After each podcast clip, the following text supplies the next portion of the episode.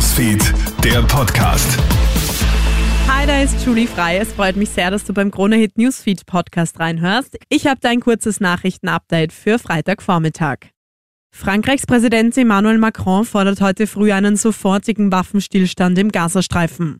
Macron reagiert damit auf Berichte, wonach israelische Soldaten bei einem Hilfskonvoi auf PalästinenserInnen geschossen haben sollen. Berichten zufolge sind 100 Menschen tot. Israel stellt die Situation anders dar.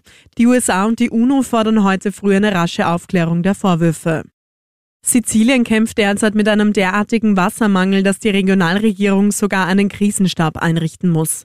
Die Dürre schadet derzeit Landwirten und Viehzüchtern enorm. Es gibt kaum Grünfutter für die Tiere. Die Austrian Airlines muss heute mehr als 100 Flüge streichen. Grund dafür ist eine Betriebsversammlung. Insgesamt fallen ein Drittel aller Flüge aus. Laut der Auer konnten aber alle 12.000 Passagiere umgebucht werden. In Oberösterreich ist gestern ein 47-Jähriger mit 230 kmh über die Mühlviertler Schnellstraße gerast. Der Führerschein ist weg, der Raser hat aber Glück, dass er nicht heute erwischt wurde. Seit Mitternacht gilt nämlich die neue Novelle der Straßenverkehrsordnung. Wer 80 kmh zu schnell im Ort oder 90 kmh zu schnell außerhalb des Stadtgebiets unterwegs ist, dessen Auto wird beschlagnahmt und kann sogar versteigert werden.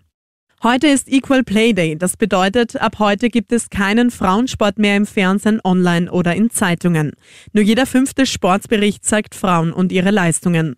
Um zumindest heute etwas daran zu ändern, ein kleiner Überblick, was für Sportevents denn am Wochenende für unsere Frauen anstehen. Die Skidamen wollen morgen im norwegischen Kirchevell an die zuletzt guten Resultate anknüpfen. Morgen findet die Abfahrt am Sonntag der Super-G statt. In Glasgow startet heute die Hallen-Leichtathletik-WM. Dort dürfen unter anderem Verena May Meyer im Fünfkampf und Susanne Gogel-Walli im 400-Meter-Lauf auf Top-Platzierungen hoffen.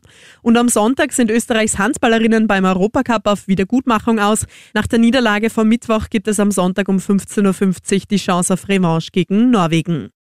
Das war's soweit mit deinem kurzen Nachrichten-Update für Freitagvormittag. Alle Updates findest du wie immer im Kronehit Newsfeed und auf kronehit.at.